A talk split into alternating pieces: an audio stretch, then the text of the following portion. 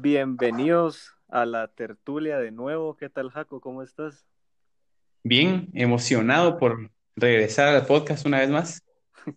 Emocionadísimo y pues yo te tengo buenas noticias que hoy empezamos con la cuarta colaboración, siguiendo con nuestro spin-off de podcast, aquí colaborando con invitados estrella. Así que te comento que nuestro invitado de hoy es Iván Servín. Yo lo conocí por Students for Liberty, que es una organización en la que estoy, y pues compartimos ahí un foro y surgió la idea de pues invitarlo a, a platicar de temas que no hoy nos propusimos tocar temas que están fuera, digamos, dentro de nuestra zona de estudio, que por lo general nosotros hablamos de economía, política, derecho, e Iván nos va a comentar un poco de psicología, así que nos estamos adentrando en un terreno ahí un poco pantanoso, pero espero que Iván nos, nos ilustre, nos dé luz. que nos dé la luz al final del camino. Así que te dejo, Iván, para que te presentes y nos contes un poco de, de quién sos y, y, de tu vida un poco. Buenísimo. Bueno, primero que nada, saludarlos a todos. Espero que anden bien. Eh, terreno pantanoso, dice la psicología. Espero que pueda iluminarlos un poco. eh, bueno, me presento. Yo soy Iván Servín, de Argentina. Eh, estudio psicología, la licenciatura en psicología en la Universidad Nacional de La Plata. También estudio el profesorado en psicología en la misma universidad. Y, y bueno, acá estoy para, para charlar un poco con ustedes, a ver qué temas surgen. Jaco, yo te quisiera preguntar con qué podemos empezar este podcast.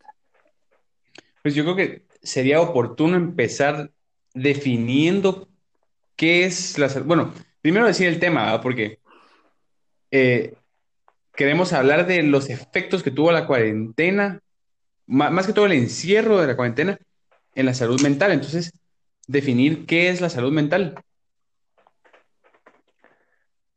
Buenísimo. Eh, la salud mental, eh, según como lo define acá en Argentina, por ejemplo, tenemos una ley eh, de salud mental, la cual intenta dar una primera definición de esto. Y bueno, dice la ley que fue sancionada en 2010, dice que es un proceso determinado por componentes históricos, socioeconómicos, culturales, biológicos y psicológicos, cuya preservación y mejoramiento implica una dinámica de construcción social vinculada a la concreción de los derechos humanos y sociales de toda persona. Eso es lo que dice la ley. Después también tenemos lo que dice eh, sobre un concepto un poco más amplio, que es la salud en general. Tenemos lo que dice la Organización Mundial de Salud, la OMS, y dice que, bueno, la salud habla como un estado completo de bienestar físico, mental y social, y no solamente como la ausencia de enfermedades. Esto la verdad es muy interesante, ¿no? Porque hoy en día estamos hablando de, de una pandemia, de un virus, y parece como que solamente se está teniendo en cuenta esa enfermedad, la enfermedad provocada por el virus.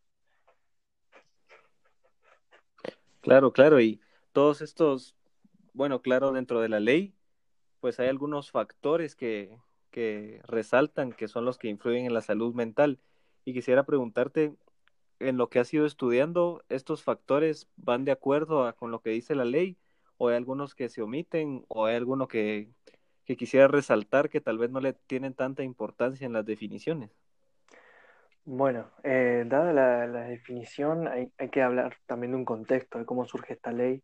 Esta ley tiene un espíritu desmanicomializador, digamos, de lo que son los neuropsiquiátricos, o sea, para eh, que todos aquellos que tengan un padecimiento mental dejen de ir a, a manicomios, al encierro, digamos, y poder brindarles una mejor calidad de vida respetando sus derechos. Eh, pero bueno, como les decía, esta ley también habla de una definición de salud mental, la cual eh, debería ser tomada en cuenta eh, ante cualquier situación que ocurra en el país.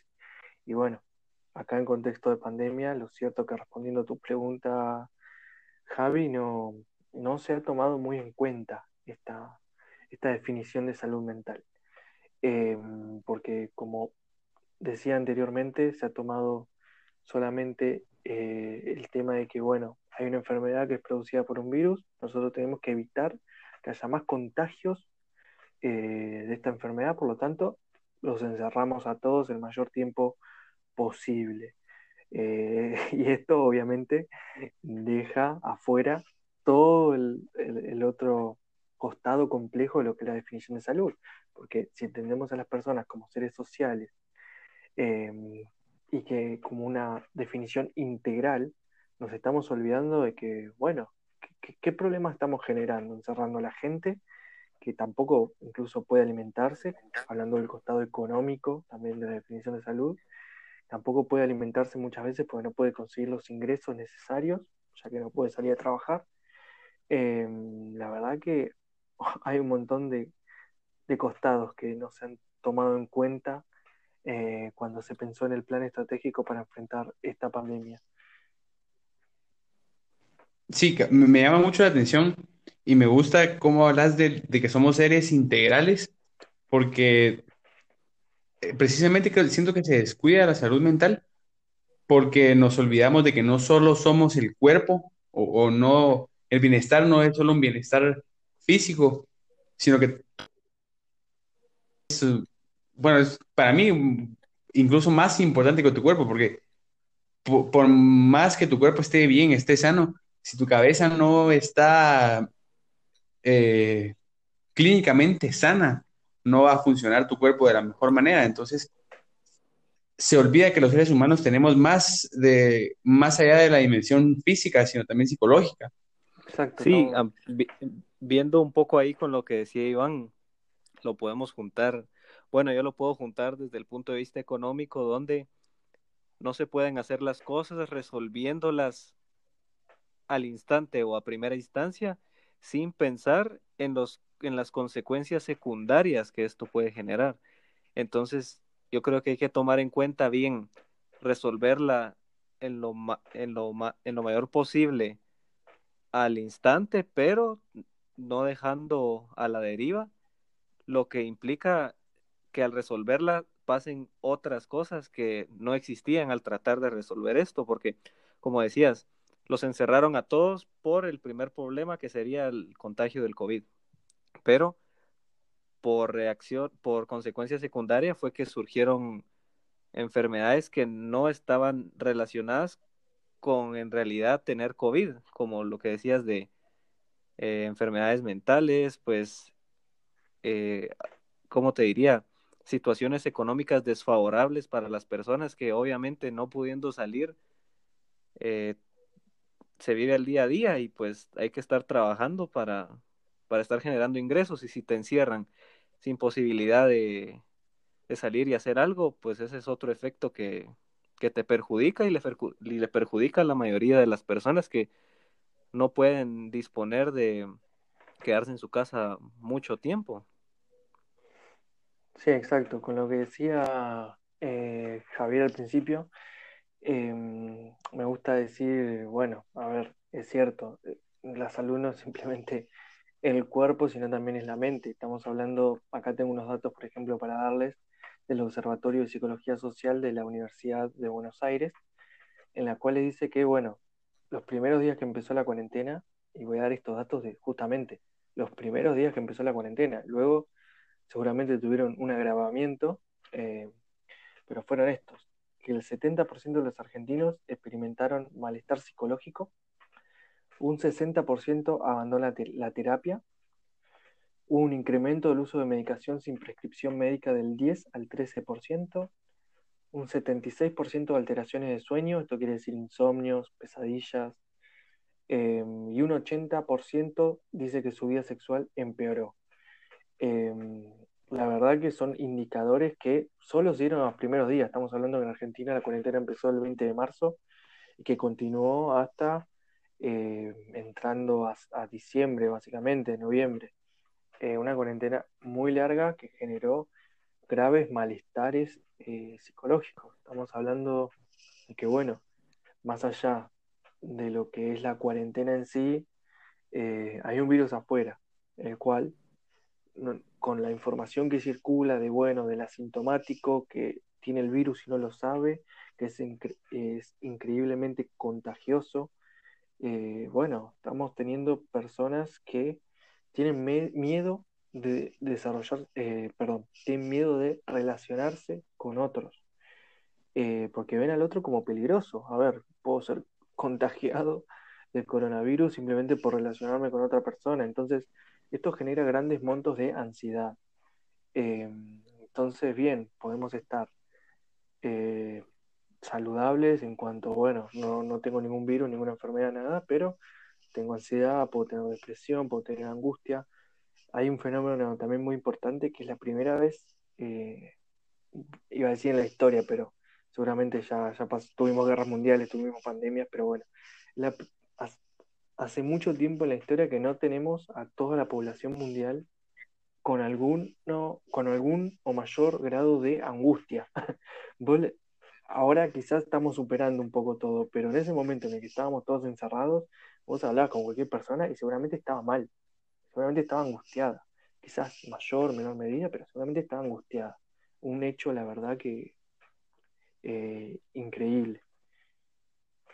Sí, sí, me parece bien interesante esto porque nuestra generación, pues nunca había tenido la experiencia de pensar antes de socializar con alguien. En, en mi vida me hubiera imaginado yo pensarla dos veces de saludar a mis abuelos que, o ir a visitarlos, independientemente que no fuera alguien que no conocieras, pero uno, digamos, en mi caso que soy más joven y mis papás que se puede salir, se necesita salir, que por lo menos acá en Guatemala no fueron restricciones tan dramáticas como en otros países y como por ejemplo me comentabas Iván que en Argentina la cuarentena duró tanto eh, nunca me hubiera puesto a pensar de que por visitar a mis abuelos iba a haber este esta angustia como decías de que yo los enfermara y que ellos tuvieran la angustia de que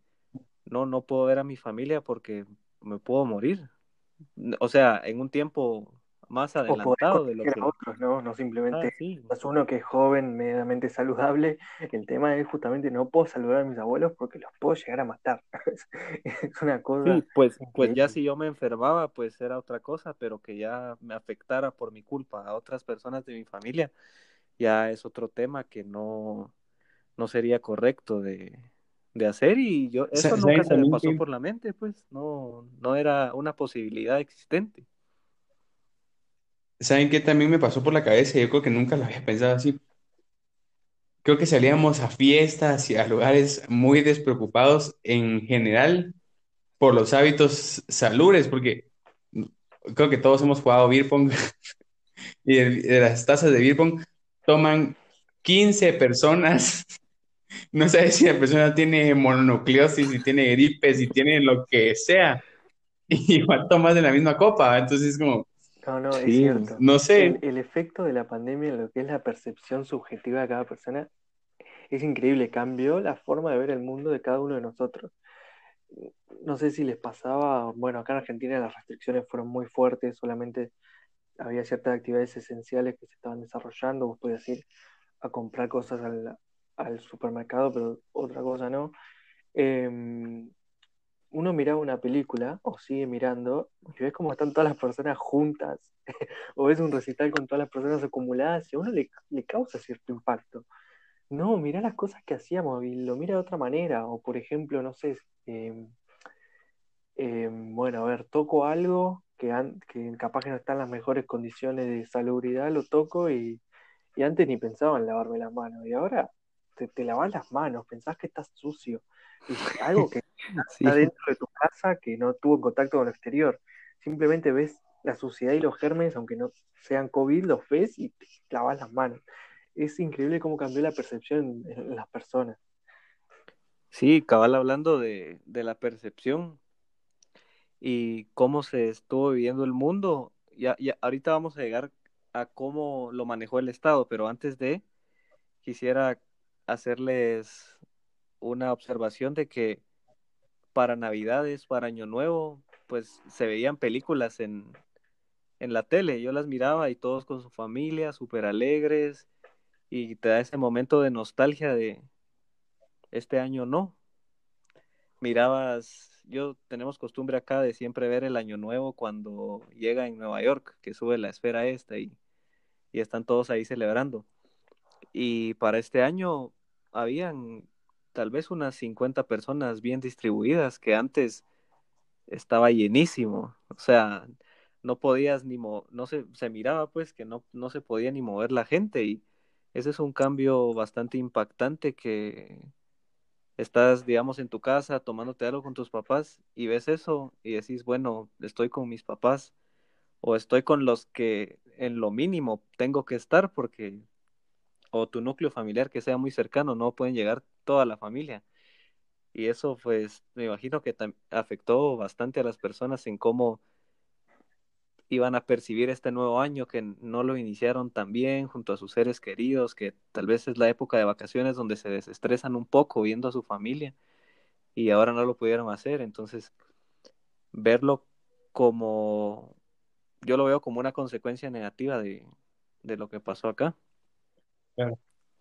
Exacto, ni siquiera las vacaciones se viven como antes. Acá en Argentina estamos en un periodo de vacaciones para los que son estudiantes universitarios y ya no, no se ven de la misma manera porque estamos encerrados igual que lo estuvimos cuando estuvo todo cerrado. Entonces como que no, uno piensa, bueno, quiero hacer algo y no, no se pueden hacer muchas cosas, entonces eh, también es como un momento extraño y mucha nostalgia. Y bueno, también esto de empezar un nuevo año y hacer como un, una síntesis, un balance del año anterior de todos los duelos que uno tuvo que hacer en términos de planes, de proyectos a futuro eh, eh, que fue un trabajo muy importante que las personas tuvieron que hacer, que tenían viajes, tenían, bueno, voy a empezar a tal proyecto personal, no lo pudieron hacer y bueno, ahora es una reválida, por decirlo de una manera, eh, de decir, bueno, a ver, este año, si las condiciones me permiten, voy a poder hacer esos proyectos que, dejé atrás o, o, dar una vuelta y, y, ver qué proyectos puedo hacer. La verdad que se vive todo muy extraño.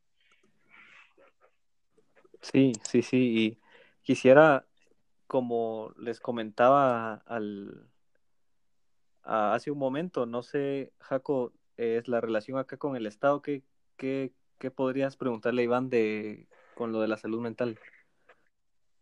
Ok, bajo la base de que todos los estados tienen en la mayoría, bueno, en todas las constituciones, el ah, precepto de que deben de cuidar de la salud de sus ciudadanos porque nos interesa que todos estemos sanos. ¿Estuvo bien el rol que tomó el Estado en cuanto a la pandemia o fue eficiente? Desde mi punto personal, el Estado no puede hacer mucho por tu salud mental porque quiera que no, no es un tema colectivo. Sin embargo, sí debería por lo menos ofrecer la, opción, siempre la gratuidad, por lo, por lo menos ofrecerla. No sé, la verdad. Bueno, acá en Argentina eh, la salud es gratuita. Eh, empezando por ahí, sí, el, Estado, digamos que se puso en un rol protector, en el cual nos iba a cuidar del virus, eh, proteger nuestra salud. pero bueno, lo cierto es que es como adelantábamos al principio, hubo medidas que no se tomaron, eh, muy de acuerdo a ciertos parámetros de una definición integral de salud. Eh, me gustaría también detallar que mm, con respecto al gabinete que formó el presidente Alberto Fernández, el gabinete de asesores, estaba solamente em, constituido por médicos infectólogos. Esto quiere decir que obviamente todo otro tipo de visión o gama de la salud estaba eh, totalmente dejado de lado, como por ejemplo la salud mental. No se tomó en cuenta, simplemente, bueno, vamos a combatir esto. Y ya vimos los problemas que generó específicamente en la salud mental, pero también generó problemas en la salud eh, más biológica, por decirlo de alguna manera. Eh, por ejemplo, las personas que rutinariamente se realizaban chequeos médicos no los han podido realizar. y esto dio como resultado como una especie de pandemia de otras enfermedades, porque una vez que todo esto se empezó a flexibilizar, que uno podía ir al médico, que podía ir a hacerse chequeos, empezaron a descubrir lamentablemente enfermedades que no tenían antes, eh, producto de, bueno, del tiempo que tuvieron que esperar para un nuevo chequeo, que las podían haber descubierto mucho antes. Enfermedades muy agravadas por el tiempo que se tuvo que esperar, mucho más desarrolladas. Em, y, bueno, todos los padecimientos mentales que ya tenían las personas que iban a terapia, eh, no se, implementó lo que es la terapia virtual, obvio, pero no es lo mismo y tampoco para la persona, porque la persona en su casa donde esté completamente nadie la escuche y, no muchas veces no se puede vivir en una casa quizás tan grande, tiene que compartir con otras personas y bueno, por eso un 60% abandonó la terapia. Em, así que en ese sentido creo que y además los números que muestra el gobierno no son muy buenos. Ha, han habido muchos contagios, muchas muertes, que de todas maneras las muertes se pueden comparar, si uno las compara con las muertes por enfermedades respiratorias del año anterior, descubrimos que, bueno, el año anterior hubo 32.000 muertos por enfermedades respiratorias como la neumonía y la gripe. Y actualmente por coronavirus tenemos aproximadamente 44.000 muertos. Eh, son, la verdad, uno se sorprende, pero son números muy parecidos igual. Eh, por lo tanto, bueno, eh, hay que ver si, qué, qué, pasa con las otras muertes, porque existieron. También en Argentina tenemos el problema del dengue. El dengue hubo muchísimo más contagios en mi ciudad, en La Plata. Hubo muchísimo más contagios por dengue que por coronavirus. Y bueno, como que se, se puso todo el foco en una sola enfermedad y como que se dejaron de lado otras. Entonces, básicamente, el rol del Estado o el rol que ha tomado el Estado es un eh, rol paternal, proteccionista, que ha sido deficiente. Entonces, no, sí, sí, sí. no sé, yo perdón, personalmente, pero ya desde el primer momento el presidente se puso en el rol de padre. Como estábamos todos encerrados, por Twitter se ponía una imagen suya como el avatar que salió en Facebook los avatars esos, bueno, y todos le escribían, ah, Alberto, no sé, te manda un dibujo, mi sobrino, qué sé yo, cosas así, y él le respondía, era como papá o abuelo Alberto ahí escuchando y respondiendo todo, y diciéndole el Estado los cuida, el Estado los cuida, y era como, no, porque si apostás, primero que el Estado eh, no resuelve los problemas de forma eficiente en general, en la mayor cantidad de las cosas. Segundo, se apostó a una responsabilidad social que cuando uno apuesta a una responsabilidad social, nadie es responsable, porque todo está pensando, bueno, el otro se va a cuidar, bueno, el otro, y nunca piensa en uno. Entonces, había que apostar a la responsabilidad individual de cada uno. Ahí estaba realmente lo que había que hacer y no se hizo. Sí, justo nuestro presidente hacía algo incluso peor, siento yo, eh, eh, nos regañaba en, televisión nacional. Bueno, y ahora pasando un poco ya, no me quiero enojar. Acá pasaba. Pasando un poco a, otro rol. ¿Qué, rol tuvo eh, los medios de comunicación tanto en la pandemia como en la salud mental? Buenísimo. Qué, bueno que tocaste ese tema, porque la verdad que los medios como yo lo pienso, deben tener una cierta responsabilidad al tocar ciertos temas. Eh, y con esta enfermedad no lo tuvieron.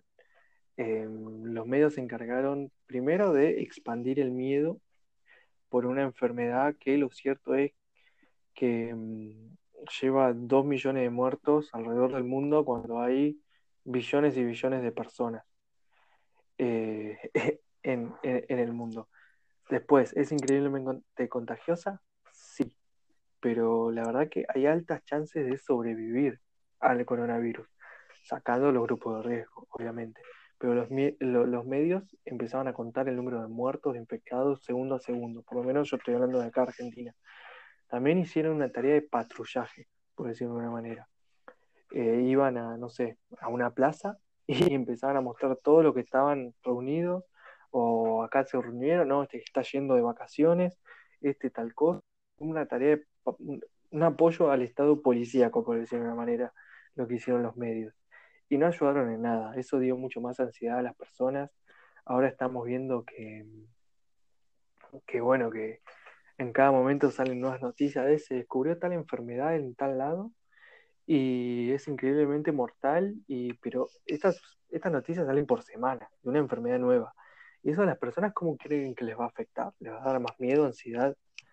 Eh, la verdad que no fue una tarea muy, muy responsable de ellos, a mi entender. Sí, claro, claro. Y digamos, creo que ahorita estamos tocando un tema demasiado lagueado, pero creo que le podemos agregar valor hablar sobre la cuarentena, porque en este momento podemos hacer una reflexión sobre lo que pasó y como hemos estado, como hemos estado yendo hablando, eh, qué decisiones se tomaron y cuáles no para tener un aprendizaje al futuro. Porque al final, tras un error, tras hacer ciertas acciones, pueden pasar una consecuencia u otra. Entonces, pues tomar la vía que sea en, en lo óptimo, eh, que sea lo, lo, mejor.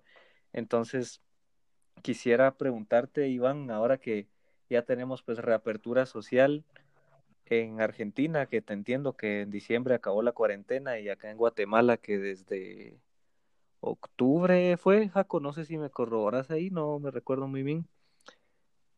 Eh, Como en septiembre ya se relajaron las medidas. Sí, entonces el punto acá sería que desde la reapertura social, ¿qué efectos positivos o negativos surgieron a base de esto?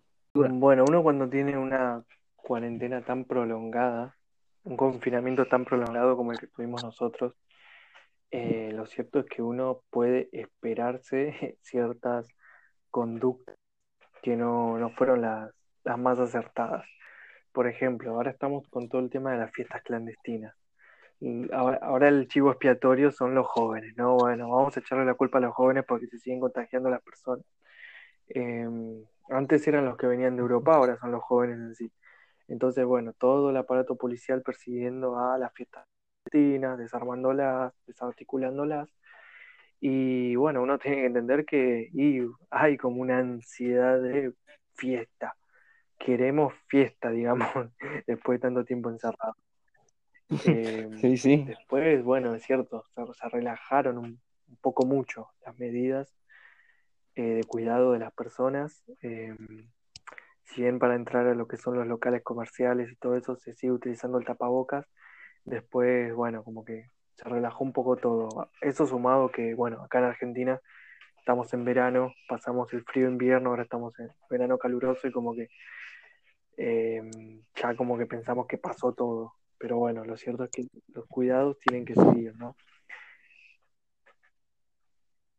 Sí, claro, y para ir cerrando un poco, ya que estuvimos hablando de qué es la salud mental, los factores que la influyen, el rol del Estado conforme al manejo de la cuarentena, el rol de los medios también, que va muy pegado al, al rol del Estado, que en la mayoría de los países, pues la TV nacional es la que influye en, en la información de las personas y los efectos positivos y negativos de la reapertura social. Quisiera que termináramos lo más simple posible reflexionando sobre, ¿habrá una nueva cuarentena? Y si el hecho de que ya exista la vacuna será una opción para tomar o no, dependiendo del punto de vista. Entonces quisiera empezar contigo, Iván, que me respondieras. Bueno, acá la vacuna está generando una, unos problemas de aquello, porque, bueno, em, primero que en Argentina se, está, se empezó a administrar hace dos semanas lo que es la vacuna rusa, la Sputnik 5, que es la vacuna que más desconfianza le tiene el mundo, por decirlo de alguna manera. Eh, si bien no se terminaron las pruebas en ninguna de las vacunas que están ahora en el mercado, de la Sputnik es la que se tiene más desconfianza ya se empezaron las aplicaciones y esta vacuna, por ejemplo, tiene un problema que tiene que estar mantenida a tantos grados bajo cero y acá en Argentina no tenemos la, la infraestructura, digamos, para poder mantenerla tanto tiempo y llevarla, ustedes vieron Argentina es muy grande, llevarla a cada rincón del, país para administrarla. Y con, con todo esto, con este requisito de la temperatura. Entonces, bueno, ya acá se está hablando de que, bueno, todo no se terminó con, con la vacuna, porque primero se va a vacunar muy poca gente al principio, eh, más que nada personal esencial, y como los médicos, docentes. Y después, bueno, ya estamos viendo en Europa que se está produciendo nuevas, nuevas cuarentenas o toques de queda. Acá en Argentina arrancó un toque de queda de la una de la mañana hasta las seis de la mañana, como si el virus tuviera horario no para, para infectar a las personas. Pero bueno, eh, yo creo que lamentablemente podemos enfrentar nuevos confinamientos. Ok. Jaco.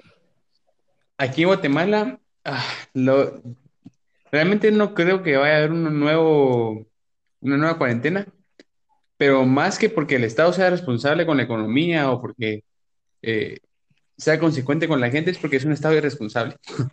es un Estado al que la, lo dijo nuestro presidente en, de las últimas ruedas de prensa que dio cuando se relajaron las medidas. No le importa a la gente. Eh, dijo cada quien es responsable y miren cómo salen. Entonces, es más por una irresponsabilidad del Estado que porque sea un Estado consecuente. Y de las vacunas, ayer o anteayer, el Congreso aprobó el presupuesto para la vacunación. Y la cosa está bien rara porque según vamos a usar el fondo COVAX y nos vamos a, vacunar con Pfizer. Pero el problema es, es que Pfizer se necesita otra, como dice Iván, eh, eh, como dos grados bajo cero. Y Guatemala no tiene ni la infraestructura para hacer eso. Y tampoco, o sea, somos un país que en la mitad del país hay calor. Entonces, no, ¿cómo vamos a transportar una vacuna que necesita dos grados bajo cero? Claro, claro. Entonces, yo voy respondiendo las preguntas y vas cerrando, Jaco, para pasar al tema chill. Así que, con lo de la nueva cuarentena, yo sinceramente no lo creo, porque como decía Jaco, en el, pues en el caso de Guatemala, como decía Jaco, cuando el presidente dijo que ya que a nadie le importaba que cada quien se cuidara, yo lo veo en cierta manera positivo porque le delega la, la responsabilidad individual a las personas de que se cuiden y que el Estado no va a venir y los va a salvar. Y con lo de la vacuna, pues, eh, como lo, lo que comentabas, Jejo, que ya se estaban haciendo procesos para tenerla acá o que ya estábamos en proceso, en camino de obtenerla, no estoy muy en cuenta con eso, pero creo que sí, también dependerá de que cada quien pues se la quiera aplicar o no también, ¿verdad? No, no creería yo la obligatoriedad correcta para no decidir sobre las personas, pero ahí ya es desde cómo lo pienso yo, va. entonces fue un gustazo mucho hablar de, de este tema, yo creo que ya estamos bien densos, entonces, ¿les parece si pasamos a algo más chill y cortamos aquí un rato? Entonces, empezamos con el tema chill y lo primero que quiero hablar un poco es las Champions. ¿Cómo, vieron esa fase de grupos de Champions? Bueno, acá en mi caso yo soy hincha del Inter, así que no las viví muy bien. Eh, lo cierto es que perder en el último partido, cuando teníamos todas las chances de clasificarnos, eh, no fue muy bueno.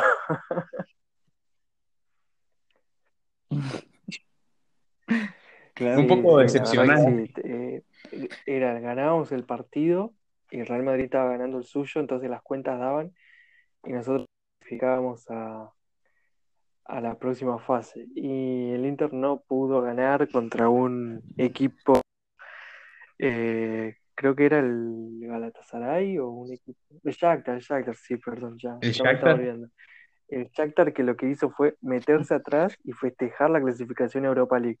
Porque si el Shakhtar nos ganaba, clasificaban a Champions. Pero no, bueno, cada uno hace lo que quiere, ¿no? Pero para mí un poco, un poco miedoso.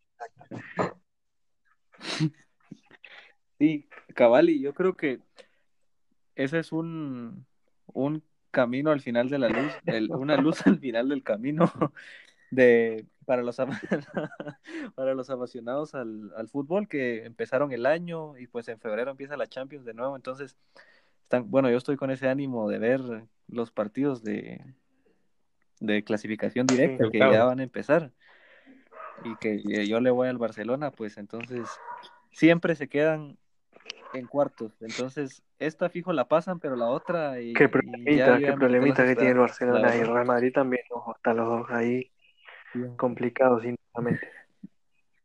No, y, y con el Barça que se quedan en, en la misma fase siempre. y pero el Barcelona no tiene los mismos jugadores de antes. Uno ahora se, se, pone a repasar qué jugadores tiene y más de uno, uno no los conoce, la verdad. Son jugadores que aparecieron de, Gracias a Dios sí. nos regalaron a Luis Suárez. ¿Cómo? Gracias a Dios nos regalaron a Luis Suárez al Atlético de Madrid. Que, Gracias que ahora la está rompiendo Suárez, bueno, la, la, sigue rompiendo, mejor dicho, y, le, y goleador de la liga. O sea, todo malísimo.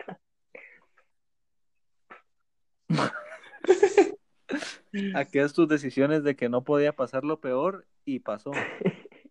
y para... Entonces, ahora otro tema un poco relajado pero polémico. No sé si vieron la actualización de, de términos y condiciones sí, de WhatsApp. Sí, sí. Yo la, yo la he estado rechazando varios días, no sé qué va a pasar. Pues, yo, miren, yo creo que hay, hay un problema de desinformación porque la mayoría de gente se está pasando a, a Telegram. Cuando Telegram existe hace como tiempo, siete años, creo. Uh -huh. 2008. Eh, pero el miedo es que actualizaron los términos y condiciones de uso para hacerlos más claros. O sea, todo lo que, lo que dicen ahí ya lo hacían, pero ahora te están diciendo claramente lo estamos haciendo. Entonces la gente, creo que la gente nunca ha leído los términos y condiciones y ahora que se los ponen en la cara, sí, así sí, claro. La gente acepta sin, sin, leer incluso, ¿no? Pero bueno, eh, cuestión que sí, ahora te están diciendo, nosotros tomamos todos los datos posibles de, de sus conversaciones para utilizarlas con Facebook y con publicidad y, y toda la bola. Eh, es un tema muy interesante porque eh, yo hace bastantes años que tengo cuenta en Telegram, obviamente uso WhatsApp porque todo el mundo usa WhatsApp, pero, pero bueno, he intentado pasar gente a Telegram para, para poder hablar, porque uno puede decir, bueno, yo elijo Telegram pues me gusta, pero si no tiene otras personas con quien hablar, es totalmente eh, inútil, exacto. Entonces, bueno, inútil. mensaje a, a dos, tres mejores amigos, qué sé yo, a mi novia, y casi que estaba sin usar WhatsApp. Y bueno, ahora me viene esto como anillo al dedo porque un montón de gente ha empezado a migrar a Telegram. Eh, y la verdad que, que, bueno, es cierto. Yo, si, a mí me decían, vos trabajás en Telegram o algo, pues yo siempre convenciendo a la gente para que pase. Pero es cierto que tiene un montón. Sí, sí, sí. Haciendo ahí el sponsor. funciones que, que WhatsApp no. Y aparte, bueno, obviamente, no, no utiliza tus datos para nada. Sabe quién sos, todo, pero no, no utiliza tus datos para nada. Claro, no sé si claro, y, no sé si hay en Instagram, dale. En, en, Telegram tienen stickers así como en WhatsApp, que eso es lo que sí, a sí. mí me fascina de WhatsApp. Tiene todo. Bro, Telegram tiene todo. En Telegram incluso te puedes suscribir a como boletines de así como, no sé si te gusta eh, sí. que te manden papers científicos. Ajá. Te puedes suscribir un bot y Exacto, te va a mandar papers noticias, científicos. Los ah, stickers sí están, stickers animados. El tema que, bueno, obviamente como no como hay poca gente que lo usa, no tiene el mercado de stickers que tiene WhatsApp, que hay stickers de todo. Pero es cuestión que la gente se empiece a pasar y, y bueno, hacer claro. sus propios stickers, que no hay ningún problema. Tiene bots, tiene almacenamiento en la nube, tiene un montón de cosas. Buenísimo. Yo creo que, Jaco, esto nos abre una puerta para un nuevo tema de podcast sobre el censorship y sobre la privacidad de, de las aplicaciones, así que nos, me surgió ahí la idea de que podemos ir viendo eso. Sí, sí, lo voy a anotar, me parece. Está bien, entonces yo quisiera agradecerte ante todo, Iván, eh, tu fina atención, tu, tu paciencia con nosotros, que por los temas de vacaciones, inicio de universidad, de semestre, pues se puso un, un poco complicado, pero ya logramos terminarlo, así que te lo agradezco, te lo agradezco Jaco por estar acá. Si quisieran dar algunas palabras, los invito, así que No, no, yo la me verdad que... Ah, perdón. Sí, yo, No, no, la verdad que Dale, dale. nada, desde ya no, no, no hay ningún tipo de problema, les estoy agradecido yo con ustedes. La verdad que fue una muy buena experiencia haber armado este podcast, un tema que la verdad me, me apasiona mucho hablar, así que sinceramente agradecido a ustedes y bueno, desearle la mayor de las suertes con la tertulia en lo que es este 2021.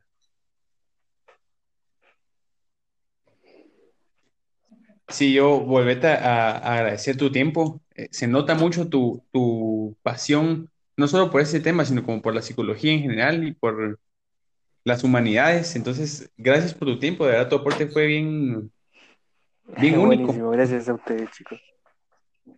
Y Feliz año. Feliz año a todos. Gracias, Iván. Igual.